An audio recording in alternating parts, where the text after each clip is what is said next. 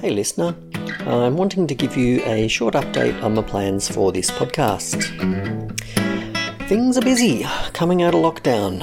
Uh, Curious Creatures has survived, uh, but we've got a smaller team with less admin than we used to have. Uh, actually, I guess while I'm here, a big thank you to all of you who participated uh, in our various online experiments over the last 18 months. Uh, and also a big thank you to the governments of Victoria and Australia for assisting us to stay alive.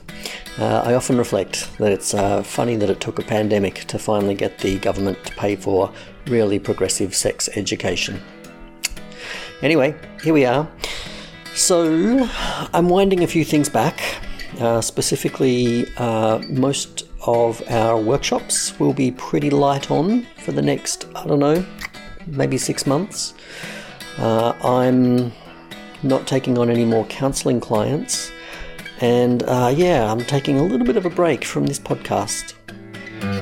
Uh, Curiosity, however, which is the uh, sort of uh, education and community and sexuality event that we run, uh, that is very much in full swing.